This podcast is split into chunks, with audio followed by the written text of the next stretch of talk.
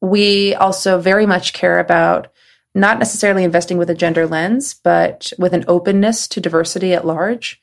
And that's diversity of lived experiences. And so we've backed veterans, we've backed multiple persons of color. What's so cool about the first three and soon fourth unicorn that we've been either a Series A or Series Seed investor of in the past five years is that all four of those companies have a female founder. Hello, everyone, and welcome to the FinTech Leaders Podcast, where we learn from today's global leaders in FinTech, business, and beyond. Coming to you from New York City, I'm your host, Miguel Armaza.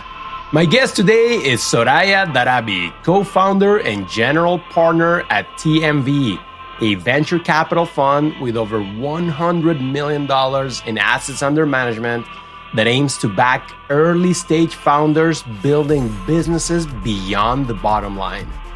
In this episode, we discuss breaking into tech, how Soraya found herself at the very center of the digital media and startup land almost two decades ago, and how it led her down the path of entrepreneurship and investing purpose driven investing, TMV's mission to find extraordinary returns in businesses that deeply care about the triple bottom line and the importance of backing entrepreneurs with a diversity of lived experiences, fintech startups as a driving force for financial inclusion, and some examples of amazing companies building businesses that drive financial inclusion around the world fundraising lessons, learning to love the fundraising process, what Soraya learned in the process, and even how she found herself raising most of TMV's second fund while pregnant,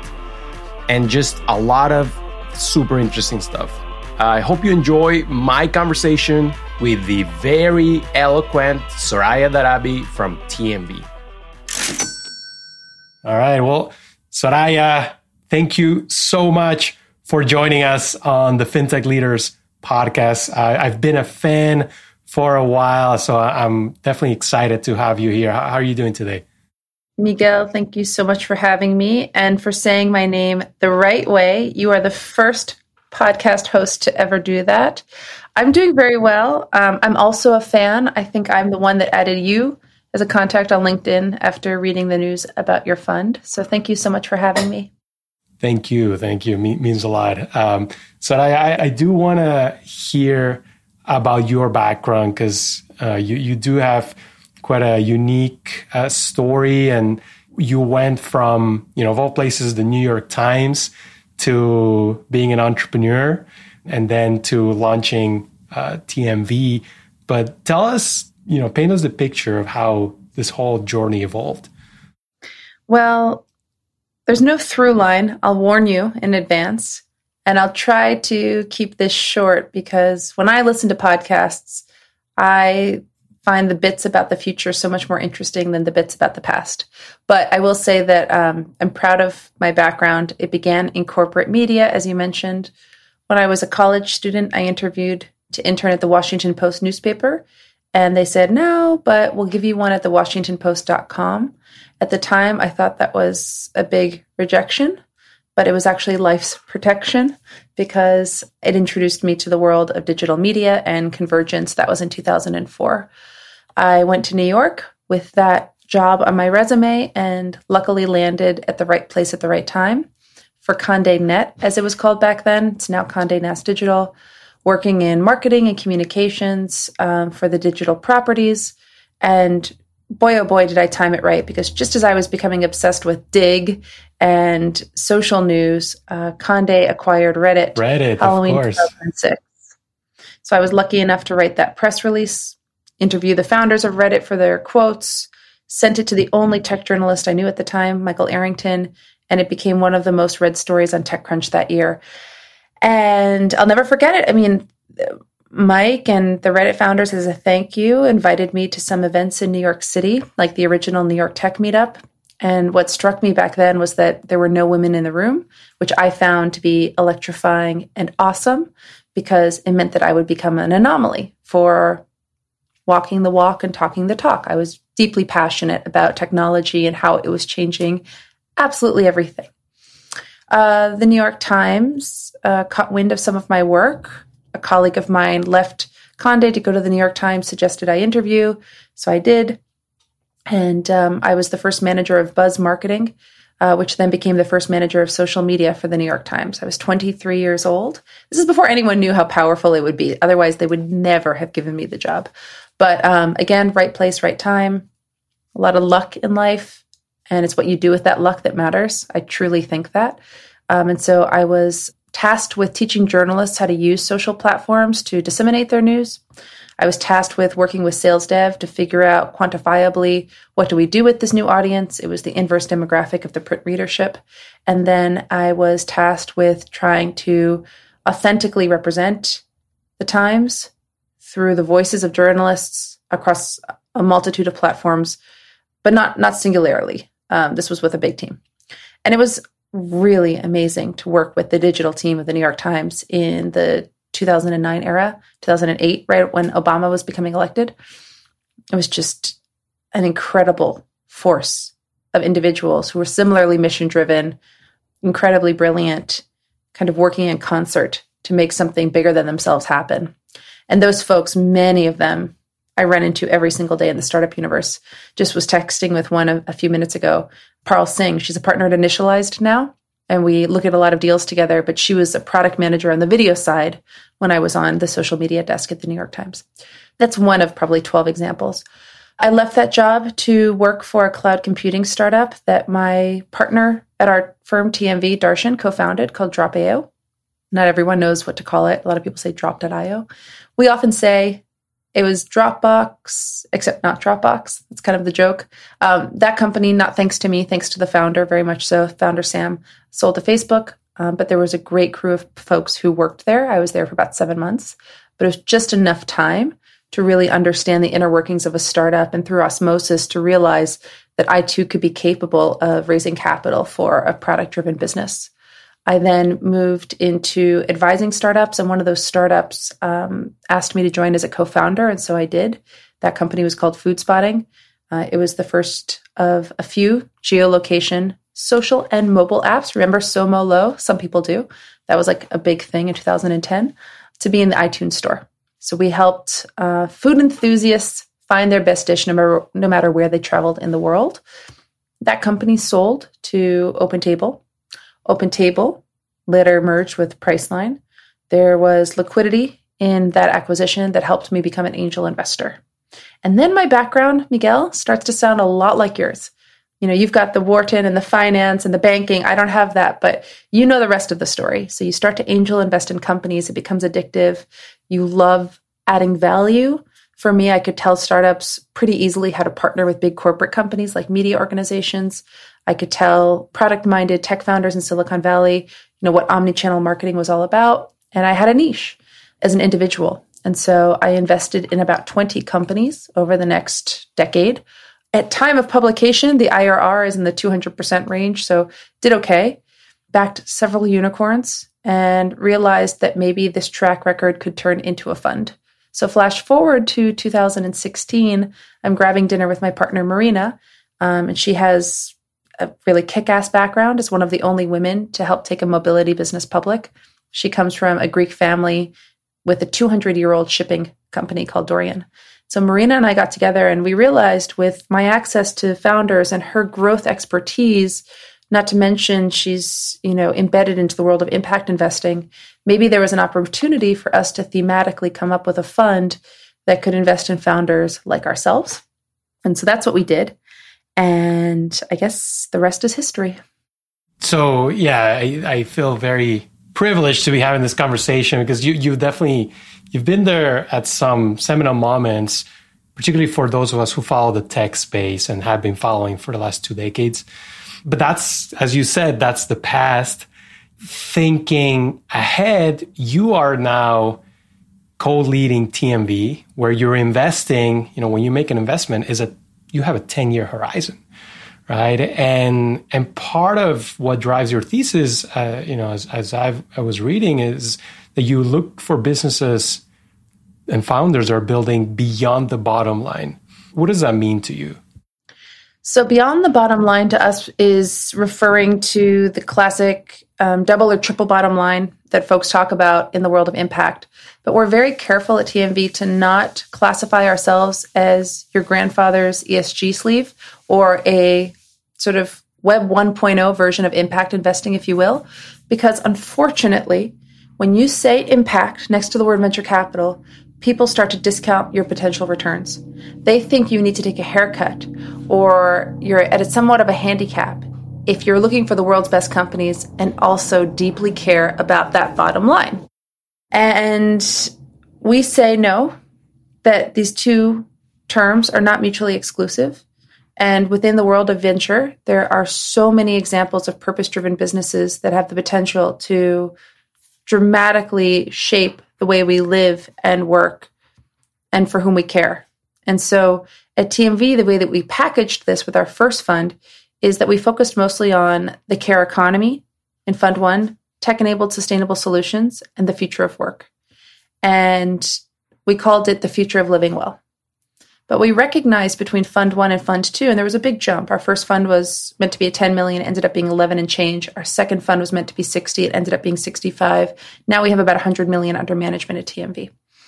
And we noticed as we were starting to package Fund Two that we couldn't, in this day and age, responsibly talk about purpose driven investing while eliminating the world of financial inclusion. And for us, and this very much kind of caters to your podcast, and what you care about, Miguel, fintech is the most important sector in venture capital today. We all know that one out of three dollars last year and the year before of all venture combined went to fintech. And so, with that in mind, and also thinking about the broadening wealth gap in America, we thought as purpose driven investors, there's nothing more responsible than helping to decrease that gap and offer financial literacy through the tools of investing. And so that is how we ended up as being a holistic purpose driven fund covering now five verticals out of TMV Fund 2. And out of the founders that you've backed, you know, not I'm not talking about the company, but about the person.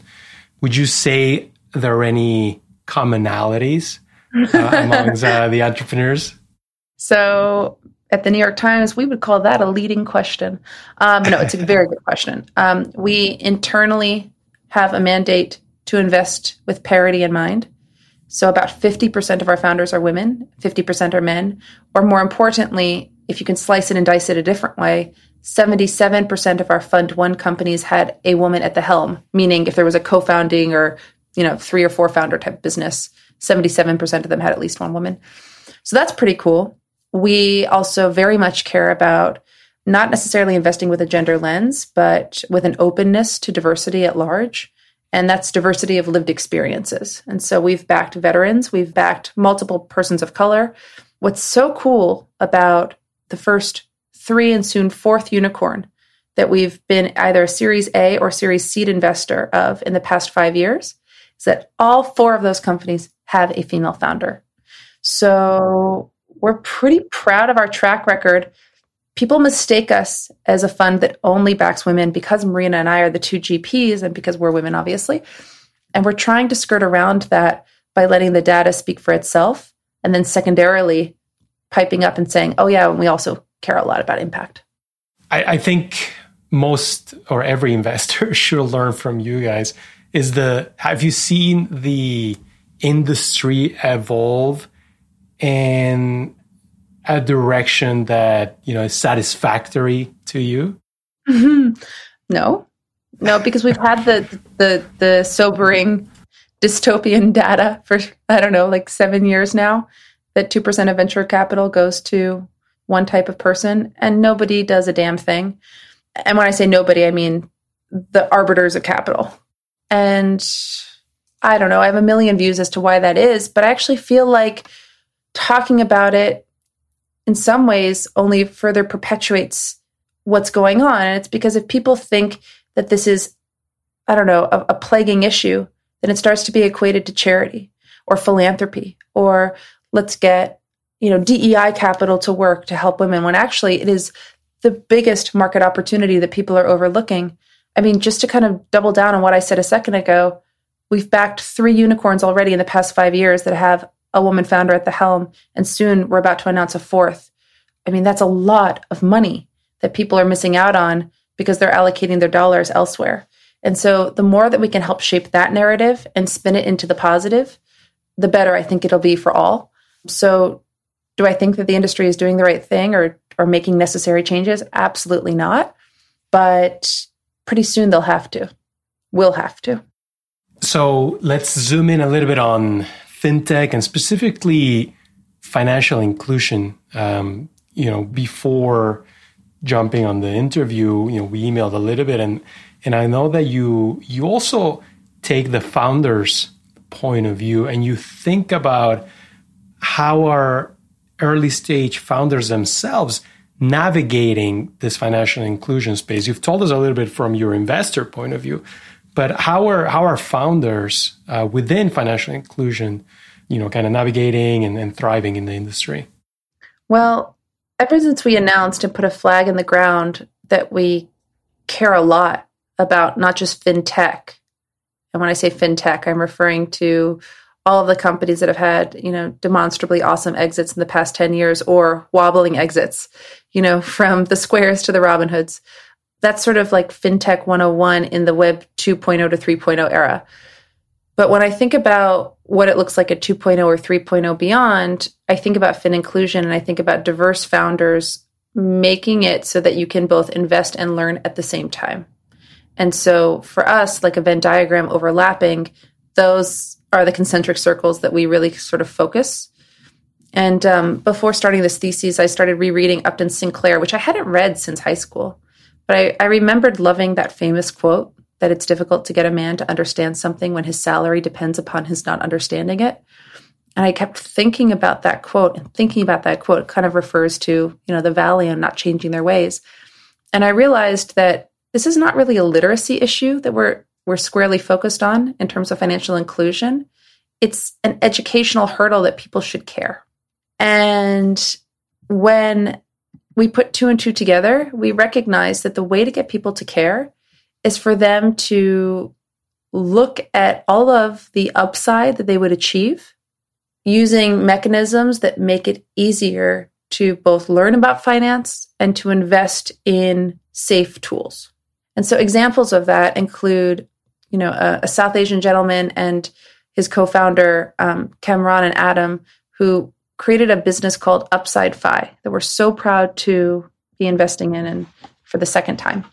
And uh, what Upside does, for instance, is it allows someone to um, pay down their student debt by consolidating loans. So we all know that there's 1.1 trillion dollars of debt in America, and that's horrific. and that the Biden administration was our last chance to think, wow, well, could they eliminate it all? But we can't. We're already you know, at, at the precipice of a, of a looming recession. And so what they did, which is quite smart, is they said, well, why don't we take, um, you know, the average debt repayer who has 10 plus loans, consolidate them and refinance the loan and stretch it from, let's say, a 10 year fixed into a 30 year. And the delta in which a student would save on a per month basis, on average, a $1,000 payment might go down to 750 a month. So that $250 saved, we will reinvest on their behalf into potentially a robo advisory or a safe safe enough sort of ETF situation so that they can learn about long-term yield and they can learn about compounding interest and they can see what they'll be saving for with retirement as one purview of success. And the idea is that for every $10,000 of debt you have, they could help you save $10,000 for retirement. So I was immediately attracted to this business, not just because of the potential upside, pun intended, for a member, but also because of the way in which they're proactively focused on wealth creation and retirement as the long term sort of milestone of success for the student, as opposed to paying down debt that feels Sisyphusian. And another example, and I know we don't have time for me to, you know, shill my whole portfolio, so I'll be very careful.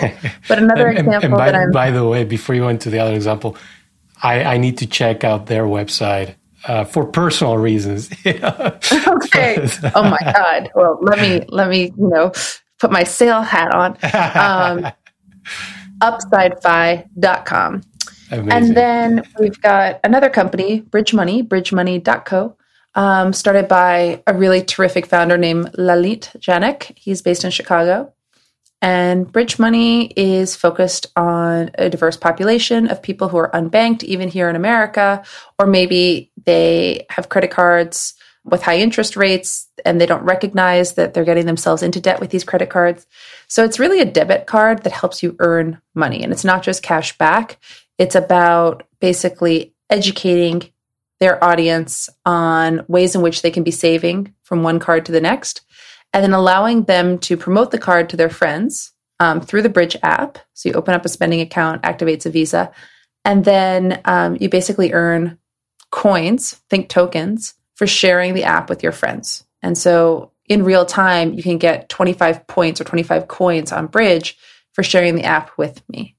And so it does two things. One is it's not a predatory debit card and it doesn't sink you into some sort of, you know, MLM situation as a lot of first time credit cards do where you find yourself increasing your levels of debt and needing to take out another card just to pay it off. That unfortunately is a very real scenario in America um, for lower middle income individuals. And so instead, it makes it sort of dead simple to understand what you're paying for and how you can be saving money on those things but then also gives you an easy way by being a marketing sort of conduit for the business to be getting cash back on that debit. Anyway, I feel like your listeners are black belts in karate and all things fintech, and I'm speaking to them like they're green belts. But this business just so intuitive and so smart, and you know, I think Lalit is a tremendous founder, and so really that's all it takes for us because we're seed investors, and we'll we'll take a big risk on a company. So you I guess most of your portfolio is in the US, but I know that you're starting to look at emerging markets, right? And yeah. I'm, I'm proud to say that, uh, you know, in, in this podcast, we, we have guests from every corner of the world. And probably more importantly, we have listeners uh, in like a hundred countries. Uh, oh wow! So, yeah, so, I mean, sometimes it's just one listener, but it's still, you know, and sometimes it's several thousands from from you know small countries. Um, oh my goodness! But they they I'm sure they would love to hear about your perspective, um, you know, and what's going on in the industry, financial inclusion in emerging markets.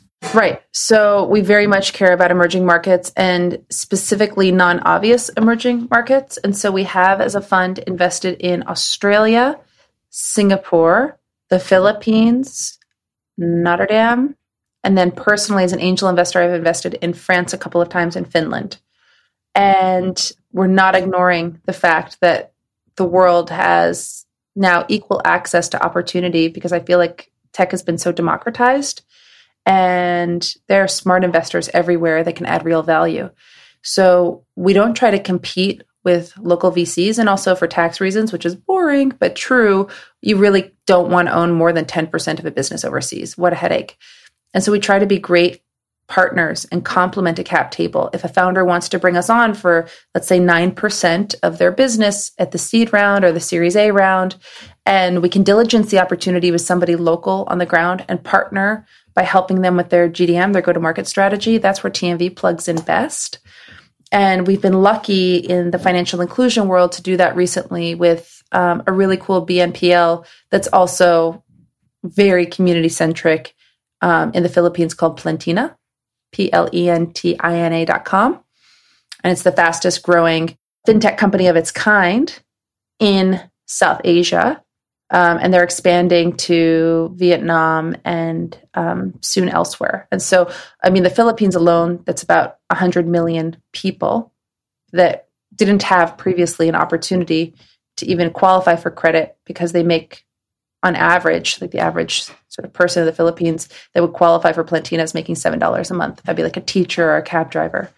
And so, what we're trying to do is help people build credit so that they can all of a sudden get a mortgage or sort of level up financially. And that's very important to the founders, Kevin and Earl. I know Earl through being a YGL in the World Economic Forum, and Kevin has this just badass background from Google. And they were really both locals, they're both Filipino, the right people to tackle this in the region. So I think what compelled us to invest in Plentina and to take that risk is knowing that the story was authentic, that they were the right people with the right model for this particular customer segmentation. And then also believing that the TAM could grow because the Philippines alone would not be exciting potentially for a VC. Yeah, yeah, yeah. And um, we recently uh, had Greg Krasnov uh, from Tonik, who's also building, you know, a fintech in, in the Philippines, and seems like the the opportunity is just incredibly massive. And I see a lot of parallels with Latin America as well, uh, a, a, region very near and dear to my heart. Uh, Soraya, t- tell us maybe uh, a little bit about your your fundraising journey. You know, maybe some stories from from the road uh, or the, the, Zoom calls. You know? uh, how is how is you know you started with a eleven uh, and change million dollar fund. Now you know you have over hundred AUM, but I'm I'm sure it wasn't easy. Well, it wasn't easy but I actually learned to love fundraising in the process. So I can't complain about it because it taught me this whole different skill set and really allowed me to tap into storytelling, which I hadn't done since I was a journalist. So in some ways, I'm grateful for the experience, and in other ways, I you know shudder at the thought of going back to market. Uh, and and and the only reason I shudder is because everything has become so competitive when I started our first fund, it was a 2017 vintage. We were pre marketing it in 2016. We had just done an SPV into a company that has since gone public and had, you know, just great track record. And we looked different and our story was different. And we were competing with only 50 other funds in that vintage. So if you look at Cambridge data, it's pretty darn easy to be in the top quartile uh, in 2017 because there's 50 funds. And then last year it, it was closer to 500. So just in a period of five years, you know, competition is 10x. That's the only difference. And it's not it's not that I'm bitter about that. It's just really hard to compare yourself to those crypto funds and the, you know, monster DPI, honestly DPI, that they're showing their LPs because everything is moving so fast and so furious in their world. But from the standpoint of um, TMV, things are going great. I mean, I, we did a roadshow initially internationally. So we started our marketing process in 2020, did a couple international trips. Our story really resonates with international family offices, in particular with next gens. Next gens care, sorry, when I say next gen, I mean next generation members of family offices mostly. So the, the ones who will be running uh, the family business in a few years. Yeah, yeah, exactly. And they care so much about purpose driven investing, purpose driven investing, um, and actually in Latin America, especially. So we're very, very proud to have some terrific uh, Latinos and Latinas on our cap table. Well, not cap table. I, I, still think like I'm a founder. I still say cap table all. Well, you are. You are a founder. Yes, yes, and no. Yes, and no. it's not nearly as stressful as being a founder. I'll, I'll say that. Um, so that part was cool. The traveling was really interesting. Uh, fundraising took me to Greece and to Switzerland, and um, all of those trips were successful. Mexico, but then it it quickly, uh, for obvious reasons, moved to Zoom, and I was pregnant at the time. It was 2020. My daughter was born in July 2020, and so as a pro, well, thank you. As a as a you know pro con list as a pro, it was great to be on Zoom and just you know be munching on pineapple. I ate a whole pineapple every day when I was pregnant. Be munching on pineapple in between Zooms, fundraising for the business. That was pretty cool. But as a con, it's very hard as a storyteller, if that's your strength, to convey the nuances of what makes you special um, over Zoom. And so it's it's a different learned skill. But that's what my fundraising experience was like. It was a lot of Zoom and Pineapple and international meetings. And then where we netted out is half our fund was backed by institutions by banks, a hospital, a foundation. That all worked out as planned. But we wanted it to be a 50 50 mix of uh, family offices because we really do believe in the power of this next generation family office member who will honestly inherit a good chunk of the earth. And that's through real estate, that's through mobility businesses and supply chain businesses and retail businesses and packaging businesses. And they can offer us a leg up by allowing our young nascent startups to partner with the organizations that they come from. And they're more willing to do that because they are so mission aligned with the investments that we make.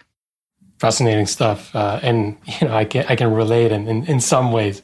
So so I uh, one thing I always love to ask uh, folks who stop by the show is, you know, everyone has their mentors, the, the people who have extended a helping hand, who've been helpful and consequential in their own journeys. Uh, when you think of your own story, you know, are there maybe a couple of folks who come to mind? When I'm asked this question on podcasts, I always try to switch it up and thank a different person because I believe I've had a I've had the luck of having many mentors and not just like one singular person. So you mentioned earlier, Miguel, that you went to Wharton, and we shared in the pre podcast chat that we both are huge fans of Adam Grant. Adam is an LP in my fund. He was an advisor to our first fund. I think he's still an advisor, um, and he should be. He's incredible. Um, he's helped us with deal flow, with negotiations, with thoughts around our positioning, um, and, and genuinely sort of like rapid fire response in terms of advice. And so, oh, and, and he's helped us hire a couple of our team members. We're a team of 12 now. That's incredible. So, very, very, very grateful to Adam. Shout out to Adam um, Grant. Shout out to Adam Grant. And then I don't know if I have a second. That's that's the one I want to go with today. I love it. I love it. And, and how about flipping that coin? Do you, uh, what's your approach to people who want to be your mentees? Because I'm, I'm sure you're approached by uh, several men and women I'm sure a lot of women uh, look up to you. Do you try to also kind of give back? Oh, as much as possible. Uh, and my partner Marina too, and and and the various partners at our firm, Evan, Darshan, our principals Lucas and Emma, they they all do. Well, we have office hours. Our office is 22nd and Park, and uh, we try to carve out a day a month for founders to just come in and we order Sweetgreen or snacks. There's always snacks. And we just hang out and we hear people either share their idea for a company. Usually those founders are in the kind of like tinkering phase. And if they're students, you know, local students, or they just happen to be coming through New York, all the better. For schools, at least once a year, I do a big Zoom to MBAs or to engineering crews. So every year I speak to Chicago Booth, um, to Wharton students, but I I'm making a conscious point this year to try to bridge it out to the non elite schools because I realized I fell into a trapping of my own bias. I would speak to these schools on Zoom, and then our interns would come from those schools. And that's adverse selection on my part. Fantastic. Yeah. I mean, I, I started in community college and you know you you don't get a lot of guests like you there but i remember we did a couple and it would just mean the world. and but my best friend, um, you know, I met her when she was at community college, and she's always talking to me about how it absolutely transformed her life. It sounds like it did for you too.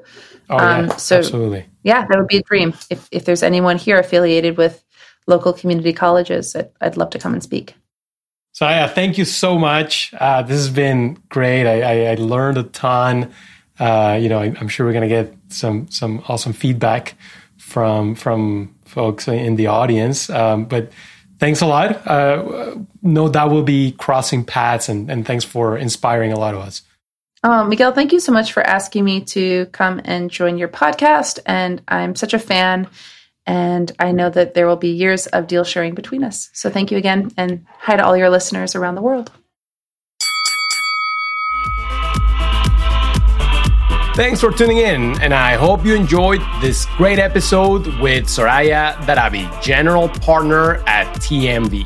If you want more interviews, make sure to subscribe, follow, and leave a review on Apple Podcasts, Spotify, or wherever you get your shows. It helps and truly means a lot.